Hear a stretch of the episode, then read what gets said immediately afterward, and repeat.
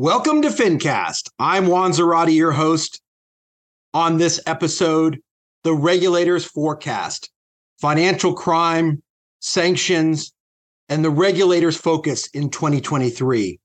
A great discussion with our regulators at K2 Integrity on episode 36. Welcome back to FinCast. Why isn't the administration moving harder on sanctions? There's more of a military solution to this than most terrorist financing issues. Organizational structures as a key component for helping to develop confidence. White knights of illicit finance are a myth. They don't really exist. It's a direct attack on the on the money laundering vulnerability. President Putin's reaction to any of these allegations in the past has been proven. Welcome back to FinCast episode 36. I'm here with my great colleagues, Emma Walker, Mariano Federici, and Brian Stirewalt, to have a beginning of the year discussion in 2023 about where the regulators around the world are perceiving financial crime, sanctions, and other related risks that you should be aware of and that we're certainly watching. I'm excited about this panel because, in many ways, it highlights the deep expertise the firm has with former senior regulators from around the world and those individuals are doing continuous uh, great work with uh, clients as we speak. Emma Walker is an, an, associate managing director for us in our London office. Long career at the Financial Conduct Authority, the FCA, as a legal and supervisorial uh, expert. Worked on some of the biggest bank supervision cases related to fraud, conspiracy, anti money laundering. She was also a former prosecutor in the Revenue and Customs Service for the Her Majesty's government. So, Emma, welcome, and we're very happy to have you. Thanks very much, Juan. We also have the uh, famous Mariano Federici. Uh, those of you who follow K2 Integrity know we've had a FinCast one on one conversation with Mariano. Mariano is a senior managing director for the firm, sits in Miami for us. As you know, former head of the Argentine Financial Intelligence Unit, former chair of the Egmont Group, and many, many more titles. Uh, but Mariano, it's wonderful to have you on this FinCast again. Honored to be here again, Juan. Thank you, Mariano. And last but certainly not least, Brian Stirewalt, who was the star of episode 35, if you had a chance to listen to that late last year. Brian, as you know, is a senior managing director for the firm, sits with us in Washington, D.C., but is soon to be running our office in Abu Dhabi. Brian, a stellar three decade long career as a regulator, 14 years most recently for the Dubai Financial Services Authority, the DFSA, where he was the CEO, uh, running supervision for the DIFC. Everything in Dubai that was going right is owed to Brian, I would say. Regulated over 500 entities, ushered in their digital uh, currency regime, and was also the co chair of the Basel Consultative Group which is part of the Basel Committee on Banking Supervision's governance structure. Brian, welcome back. Thank you, Juan, and it's a great pleasure to be here.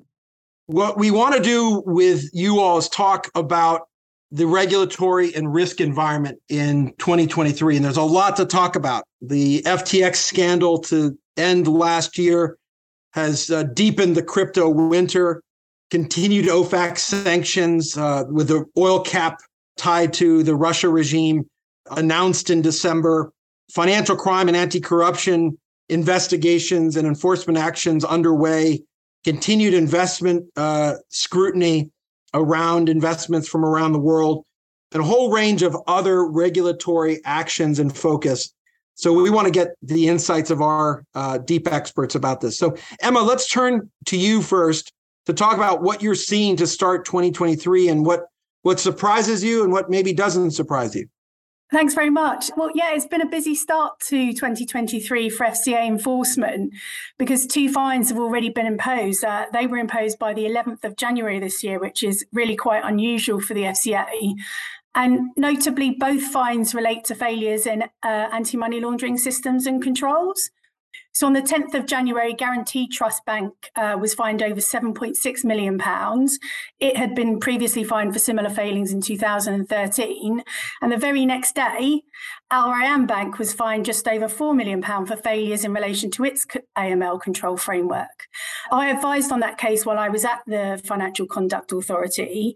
I also advised on the investigation against Santander UK plc, who were themselves fined 108 million pounds on the 8th of December last year for serious and persistent gaps in their AML um, controls affecting their business banking customers. Now, last February, the FCA confirmed that there were 41 open enforcement investigations into potential AML failings. So, despite the, this early enforcement activity in 2023, I'm expecting to see further FCA fines in the AML space during the course of this year. Fascinating and great summary, Emma. I think what you're seeing in the UK and what you're describing certainly is playing out to a certain extent in the US. You've seen it in the last year or two in, in Europe as well. And I think you're seeing more attention from New York DFS again to AML systems and controls. You're seeing it from the OCC and the Fed, uh, and certainly FinCEN with the uh, the new regulations and focus in the wake of AMLA in 2020. I think has has drawn more and more attention to AML controls or lack thereof for institutions, both in the in the formal financial sector, but but also in new sectors like crypto. Em, I'm going to come back to you with some UK specific and Europe specific questions, but I want to turn to Brian next because Brian has been focusing quite a bit on the digital currency space. And Brian, what do you see to start 2023?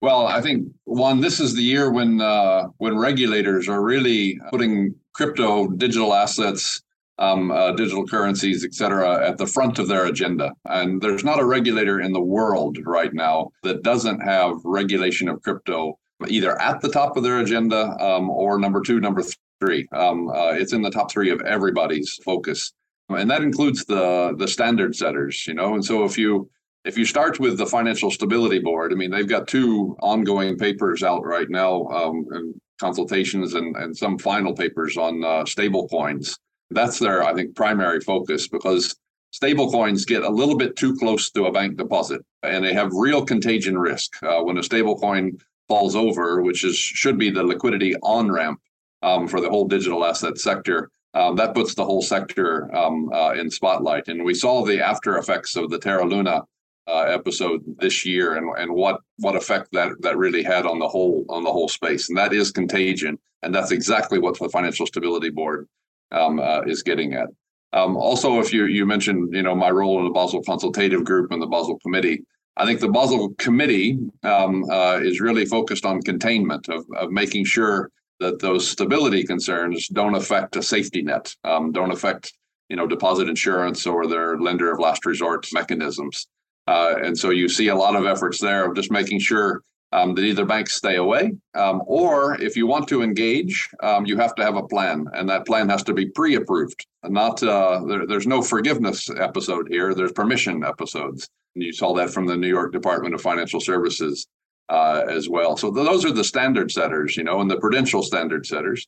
IOSCO uh, with the securities commissions, I think also uh, will have a very significant role to play here because these are the conduct regulators, and this is probably where the regulation of crypto will will find itself. Whereas the banks want to push it away, the the the more appropriate regulator are the conduct regulators, like the FCA, where where uh, where Emma has her significant expertise.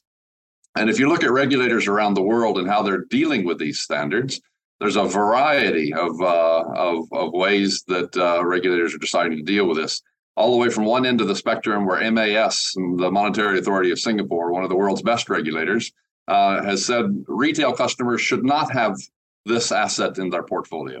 So they're they're they're moving toward the banning aspect.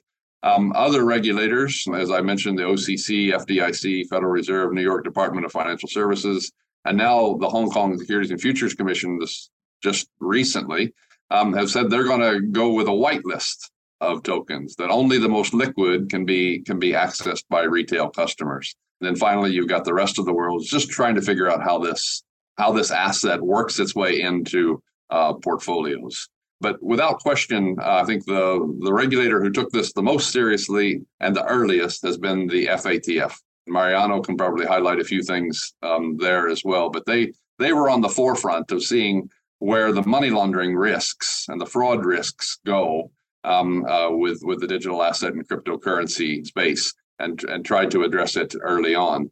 The problem, and this will be my last comment. Um, I don't want to monopolize everything, but the the the, the problem uh, was that frontline regulators were not regulating so much the crypto firms, and so the early warning indicator of an inspection um, that goes along with a bank or a securities firm wasn't there. So everyone was reacting to a money laundering risk um, rather than looking for the money laundering risk through a regulated entity. And that also has to change this year. Brian, that's a super helpful summary and setting the landscape on digital currency regulation. I do want to come back to you as we get through this conversation to understand your sense of the theory of the case as to how to regulate, right? Because I think 2021, 2022 really saw lack of clarity as to how to regulate or how to think about the industry. I think you're starting to see regulators crystallize some thinking on that. So I want to come back to you on that. Mariano, you've been referenced now a couple times. I want to turn to you on how you're viewing the world, and, and you've had a very uh, sort of inherently global view given your role as chair of the Egmont Group, your various roles for the FATF. What's your sense of where the international standards and in particular where the FATF is headed in 2023? Yeah, thanks for that question, Juan. Uh, indeed, I think uh, there are uh, changes in priorities uh, at the international level, which coincide with the change of the presidency at the FATF. You know, there is a new president that has just stepped in, Raja Kumar uh, from Singapore. He led his first plenary in uh, October of 2022 and laid out uh, Singapore's priorities for uh, the FATF in the in the coming years. Of course, there are many things that had been uh, undertaken by the German presidency that will continue to be priorities, such as monitoring risks and, and, and particularly in relation to virtual assets and virtual asset service providers, uh, monitoring the uh, implementation of the standards and the uh, evolution of the regulatory uh, effort in, in relation with, with virtual assets. That will continue to be a priority. Overseeing also the completion of guidance around beneficial ownership information for legal persons, uh, guiding proposals to amend uh, the FATF recommendations on beneficial ownership information for for trusts and other legal arrangements will also be a top priority. Uh, I think Singapore has also emphasized that with regards to effectiveness, uh, there will be uh, an effort in, in terms of promoting competent authorities adoption of new technology and innovation around data analytics and uh, new technology to assist uh, in identifying trends, patterns, and in monitoring risks to achieve good AML CFT outcomes by by sharing and focusing on appropriate case studies as well. But uh, one of the main priorities that has been outlined by the new presidency is around the issue of uh, strengthening asset recovery. As you know, Juan, it, it is estimated globally that less than 1% of global illicit financial flows are being intercepted and recovered by countries. This is unfortunately a very low uh, statistic. Uh, and, and as a result, the Singapore presidency has expressed an interest in focusing on driving forward actions to help countries increase asset recovery, including through expediting, uh, you know, existing work and proposing new operational initiatives. So I think we're going to see a lot of regulatory spillover of this initiative around jurisdictions, more roles for FIUs potentially in terms of acquiring their ability to freeze assets administratively as well to avoid assets uh, that are detected fleeing in the course of an investigation. More role for public private partnerships uh, uh, around um, uh, the asset recovery effort uh, as well. I think FATF will, will analyze the state of asset recovery networks and chart a pathway for members to, to develop stronger operational systems. And we'll see a, a, um, a, a, lot of opportunities arising for not only new innovation around uh, public sector efforts, but also for joint collaboration with the um, with the private sector as well. And then finally, I think another important priority that that has been emphasized and is probably related with with uh, a post-pandemic effect is countering the uh, cyber-enabled illicit finance crimes. Uh, we know online fraud, scams, ransomware, and other COVID-related phishing activities have really dominated the landscape since the pandemic broke out in 2020. Many jurisdictions are finding it really challenging to, to stop and even contain these type of schemes, uh, which are many, you know, many times sophisticated. And I think the Singapore presidency has outlined uh, an idea for new initiatives uh, to focus on money laundering and terrorist financing linked to cyber enabled fraud and scams. So we're probably going to see a lot of uh, movement around this area as well. Mariano, quite comprehensive. I'm going to come back to you on what you see in the Egmont group of FIUs, especially with respect to Russia. But I do want to comment on something you said because I think it's important and it's highlighted in the FATF priorities. Uh, and I want to come back to Emma and Brian on this. It's the blending of risks. It's the reality that no longer uh, is money laundering risk viewed separately from fraud. Is that's not viewed separately from sanctions. That's not viewed separately from export controls.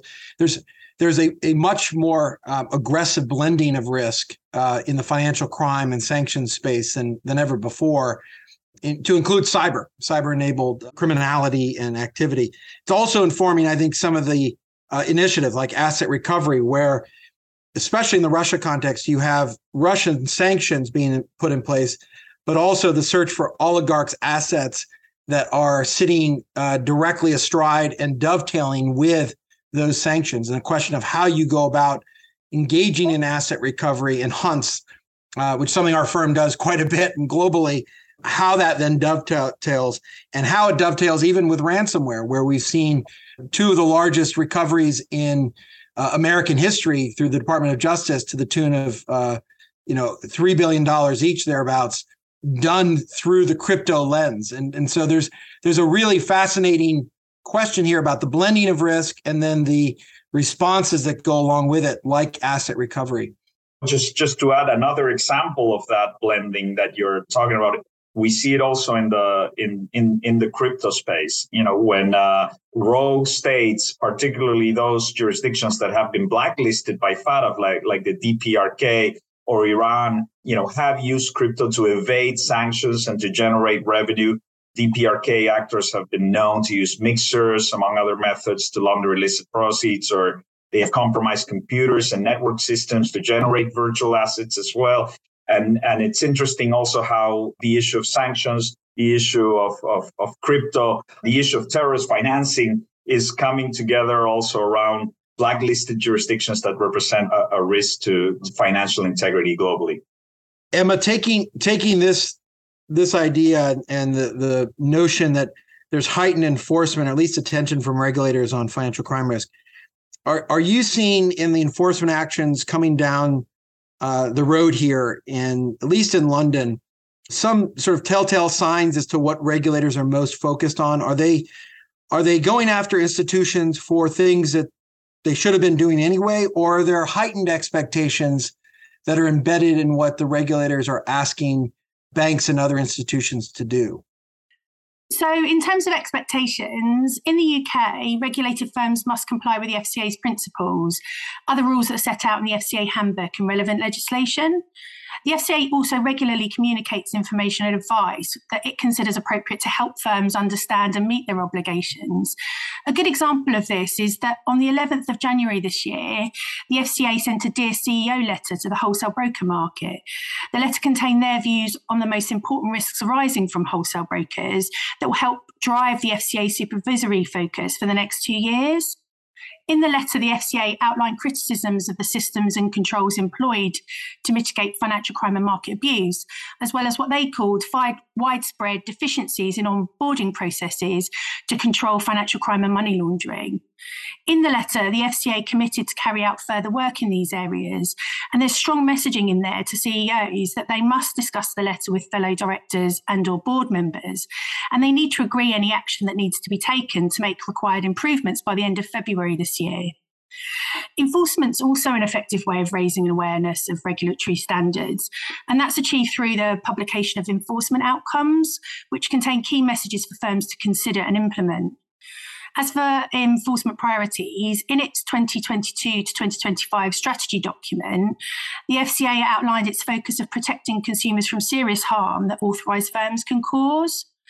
They committed to reducing and preventing financial crime, including a specific commitment to prosecute money laundering and fraud within their remit. They also committed to deliver assertive action on market abuse, promising to use the full range of supervisory and enforcement tools, including criminal and civil sanctions where appropriate, to pursue offenders and deter future wrongdoers. So, in short, the FC expectations of regulated firms and their enforcement priorities should be well understood by firms one thing I, I, I, have seen is that crypto assets is kind of is on everybody's agenda this year because uh, the National Crime Agency has also launched um, a cryptocurrency and virtual assets team, and it's going to have de- officers dedicated to a proactive cryptocurrency remit. And it, has been recently recruiting for officers to join that team. Um, concurrent to that again um, we're expecting a couple of consultations from the uk government um, in the crypto space one about the general regulatory um, approach to crypto assets so i definitely say that that is a key priority in in the uk uh, for this year. But in terms of other priorities, as I said, um, AML has been something that's been on the agenda for some time um, and is somewhere that um, that, that UK enforcement is, is, looking to have an impact. Uh, another another way that the FCA has certainly been trying to um, to address risk is through financial promotions. I don't know if that's something that others are seeing globally. So um, uh, the, the, FCA has been really, you know, has had a, financial promotions have been high on their priority list for a few years now. And during 2022, they've uh, the FCA took down uh, 8,000 misleading advertisements, uh, up from 564 in 2021. So, um, one of the things that they um, are trying to do is where they perhaps don't have a, a, strict regulatory remit, they are looking for ways around those restrictions to try to take action where they can. Very interesting. Uh, Brian, back to you on where you see the regulatory environment tied to these blended risks and obviously then tied to crypto uh, how do you see regulators dealing with what is just a lot more complexity uh, in this space than probably ever before? Thanks, Juan. And I, I, the the biggest complexity is the global nature uh, of, of crypto, and the firms that and the exchanges and all the firms that are involved don't necessarily have a home country. If you, as a domestic regulator, said we don't allow this activity in, in our country does not mean your citizens don't have access. Um, uh, and therein lies the problem uh, that you that banning the activity is not uh, an end game. Uh, it simply won't work with the global nature of the internet. In terms of how to how to regulate this, um, I mean, I kind of have uh, a one, two, three path forward. Um, this is how I would see it, um, uh, and this is how I would I would engage. But the the first thing you have to do is engage. We talked about public-private partnerships a few moments ago, but the regulators need to engage with the industry and first understand the risks. You don't not you don't write rules first and then go figure out what the risks are. You figure out what the risks are first, and then you can write rules. And I think many of the progressive regulators around the world including my former regulator, have, have, have done that, um, uh, have engaged with the industry first. Second, you want to create a space for innovation that that brings these firms in to the regulatory sphere and not keep them out of it. And that's only through understanding of the risk and hiring the right people. Um, do you get to that engagement and do you get rules that make sense for the industry and for for your customers? And there's a there's two ways of really doing that too. I mean, a regulator could create innovation teams, and a lot of regulators are doing that right now. Um, uh, Dubai was on the forefront of this, I think, in creating a bespoke regulator, the Virtual Asset Regulatory Authority, um, uh, who only deals with these digital asset firms, um, and that's a that's a very novel approach. Um, that you start out with people who are not really traditional regulators um, uh, and try to get your your head around what are the risks um, there. So no, need, neither of those is the perfect solution but both can work. And then the third element is you you enforce the rules that you have and you enforce them strictly. Um, and again, you see uh, some regulators are you are starting with step three, in my opinion, with enforcing regu- regulation um, before you engage uh, and design rules uh, around the industry. Thank you, Brian. That's a great segue to the theme of public-private partnerships, uh, which Mariano has taken on both in his public career, but also here at the firm. Mariano, do you, want to talk about what where you see public-private partnerships going in 2023, uh, and then maybe circle back to where, where the Egmont Group is going? Sure, Juan. Uh, well, there is definitely an increase in the trend that had, had that had taken off uh, several years ago, back in 2018, uh, with the uh, rise of public-private partnerships. We now see many more jurisdictions interested in in putting up these type of partnerships. Which, to remind everyone uh, our listeners, we're not talking about a you know uh, informal uh, type of dialogues here we're talking about a structured dialogues institutionalized dialogues are aimed at being sustainable uh, over time at, at, addressing the real challenges of, of jurisdictions in a joint public private way and that uh, frankly have revolutionized the way financial crimes are are being addressed because uh, you you may recall one from the very beginning when the AML CFT system was designed, the flow of information was designed to uh, uh, to be channeled from the private sector to the public sector.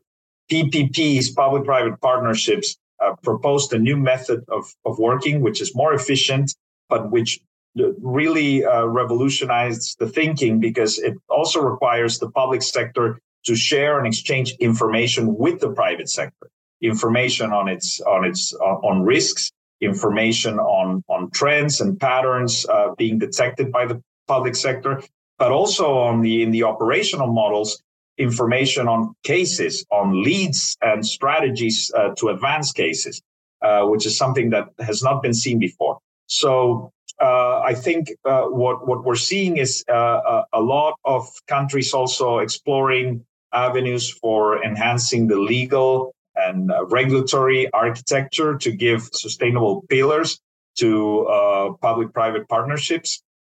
And really more interest in regions where we had not seen this trend taking off, like in Latin America, for instance, where our firm now is present and also assisting some some of the leading jurisdictions in in putting together uh, PPPs. Yeah, Mariano, your point your point about a different paradigm is important here. It's it's about being more proactive between the public and private sector, and even finding operational models to to move toward greater information sharing and risk discovery. So I think that's that's very important. Mariano, can you speak uh, just briefly on where you see the Egmont group of FIUs headed, uh, and in particular with respect to Russia sanctions?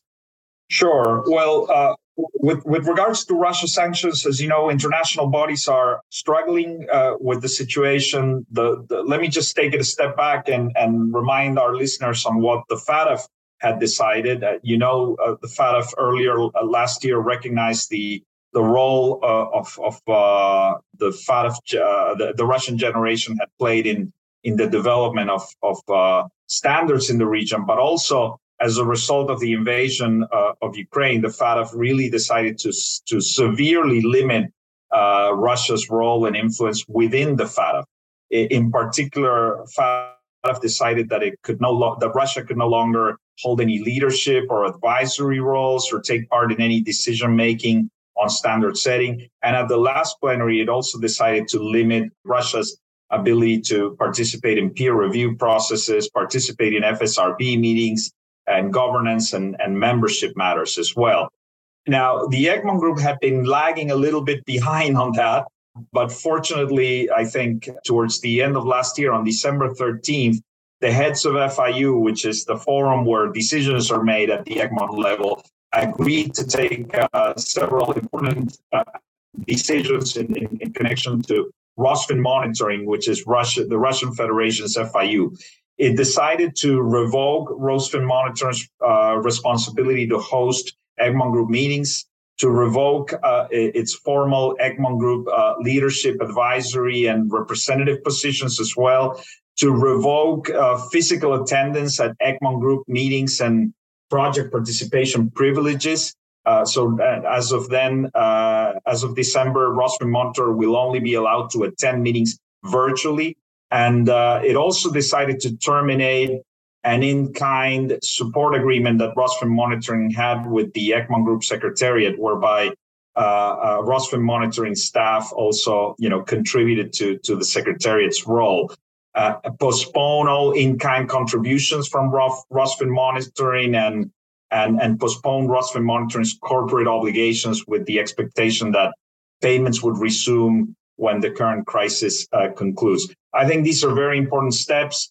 The Egmont Group is a much more complex organization to make decisions at. 165 members need to come together. And the fact that the heads of FIU have reached this decision uh, really speaks uh, as to uh, broader consensus, I would say, of the international community around Russia's uh, responsibility in, in, in, the conflict, but also uh, around how this conflict has really breached the underlying essence and pillars that sustain these these organizations. In particular, in the case of the Egmont Group, has really broken the trust that brings FIUs together. Yeah, it's fascinating, and and the saga of how the Egmont Group would treat Russia was obviously in focus, as well as uh, how FATF was treating Russia. I think it goes right to the heart of whether or not Russia can be part of the decision making and formulation of standards when uh, they're viewed as an outlier or a nation state or jurisdiction that's rupturing standards, right? And so I think that's Correct. that's the tricky part here. Uh, and certainly uh, Egmont Group and FATF have spoken with with their actions. Brian and Emma, I want to turn back to you on just the issue of sanctions writ large. How do you see regulators dealing with the implementation of sanctions, especially given that there isn't necessarily unanimity as to how to apply sanctions or when and where to apply them? Brian? That's a pretty tough question, uh, Juan, to uh, kind of end our, our discussions here. But um, regulators around the world are struggling uh, with this. They're they're they're normally used to the sanctions world emanating from the from the United Nations, um, uh, um, and they like to lean on that. But now you've got um, uh, kind of regional groups um, who are taking uh, different attitudes towards sanctions vis-a-vis their their own economy, uh, I guess, and how how all that works. So I think we're we're in a, a political battle here. No one wants to see war, and and no one wants to see uh, death, um, uh, and particularly that something that's just completely unprovoked. So these sanctions that are in place, I think, are are, are worthwhile. Um, um, but uh, there's a lot of engagement that has to happen around the world um, uh, with the regulators and with governments um, to make sure these sanctions take take hold and have the effect that's desired.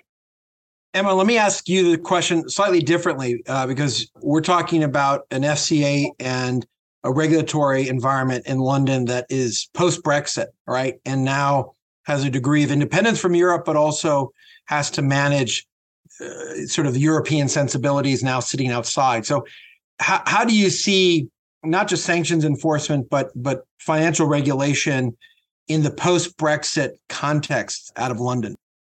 So, the post Brexit position is an interesting one. The scale of EU law that was relevant to UK financial services meant that it wasn't reformed before the UK left the EU and was instead converted into domestic law and is known as U- retained EU mm. law. The UK government's retained EU law dashboard includes 365 pieces of EU law relevant to the financial and insurance sectors as you might imagine, the process to review all that legislation, create new rules, consult on them where required, and implement them will take several years. So it's no surprise that there wasn't an immediate swathe of legislative change after the e- e- after the UK withdrew from the EU. The Financial Services and Markets Bill, which is currently going through Parliament, provides the architecture to support a move away from this retained EU law relating to financial services retained EU law will remain in force until it's revoked and will be replaced by new um, until it's replaced by new or modified legislation. There's also a provision to restate revoked legislation to preserve key definitions, existing powers and processes, etc. In the meantime, the bill provides for targeted modifications of retained EU law for certain purposes, which include protecting the stability of the UK financial system. It'll be really interesting to track the revocation and replacement of retained EU law in the coming months and years and identify the issues where the UK diverges from the EU in relation to financial services regulation. Some indications may come in the UK government consultation on the general regulatory approach to crypto assets, which is expected within weeks. Fantastic. We have about a minute left. I want to do a final lightning round with the three of you. If there's something to forecast or to highlight that you haven't had a chance to talk about that you see as important for 2023, I want to give you just a, a moment here to identify it for the audience. Brian, is there anything you want to focus on? Well, I think you're going to see this year is the year uh, not only of, of regulation, but the year of enforcement based on activity that's taken place in this crypto digital space in, in 2019, 2020, 2021. This is the culmination where the ground is beginning to be laid clear of what is allowed and what is not allowed and how these uh, entities are going to uh, interact with with uh, traditional regulators. Brian, for the year of enforcement. Emma, what what's on your mind? So uh, I'm really interested to see what the FCA does in relation to crypto. This will be the year of change for them, where it's brought into their domain. So I'm interested to see what happens there. It coincides with the departure of the director of enforcement at the FCA. He brought in a, an enormous change where a, a, number, a large number of investigations were open, but that as a result of that large number of investigations, there hasn't been as many outcomes over recent years as there has in the past. So really interested to see who comes in and what change they bring and whether they look to make an impact early doors in relation to um, crypto assets in particular. So we'll be on the lookout there to see what happens with the FCA personalities. Thank you, Emma. Mariano, a final thought for the audience. Yeah, Juan, you left me with the hunger to say something I had left behind on sanctions. So I'll take advantage of the opportunity. I think important to highlight the tensions between the, the current sanctions efforts, particularly against threats like, like Russia's threat, and uh, correspondent banking relationships across the world, and the and, and the risk of a of a new wave of de-risking coming coming to effect. Uh, uh, as as we said, many jurisdictions across the world do not have effective sanctions regimes in place. They have an inability to tag along the effort that the global uh, that the coalition of democracies has been implementing against uh, uh, threats to global peace and security and to global financial integrity, like Russia's threat. And, and this generates attention in the um, administration and the management of correspondent banking risks, particularly um, US banks, European banks, UK banks, with the rest of the world, and particularly with those countries that don't have sanctions regimes in place which could potentially lead to to uh, further de-risking uh, and and create other undesired consequences that end up generating more risk as well from from other angles. So something to be on the watch for. And I think for uh, countries that are leading the effort to prioritize uh, the idea of uh, encouraging and advancing and promoting the enactment of sanctions regimes across uh, the world to, to be able to harmonize this in a more in a more standardized way. Thank you, Mariano. I would just add uh, the the issue of U.S.-China tensions adding to complexity when it comes to sanctions, export controls, sanctions evasion, and investment security issues. I think we're going to see that emerge in spades in the wake of the Russia conflict, but also uh, in the context of, of broader tensions geopolitically. But that's it for myself, Juan Brian Stirewalt, Emma Walker, Mariano Federici. I want to thank you all for a great conversation. I want to thank the audience for joining us on this episode of FinCast. That's it for episode 36. We welcome you to the next episode. Thank you for joining the Regulators Forecast. I'm Juan. That was FinCast. Thank you for listening to FinCast. We hope you join us for future episodes. Have a great day.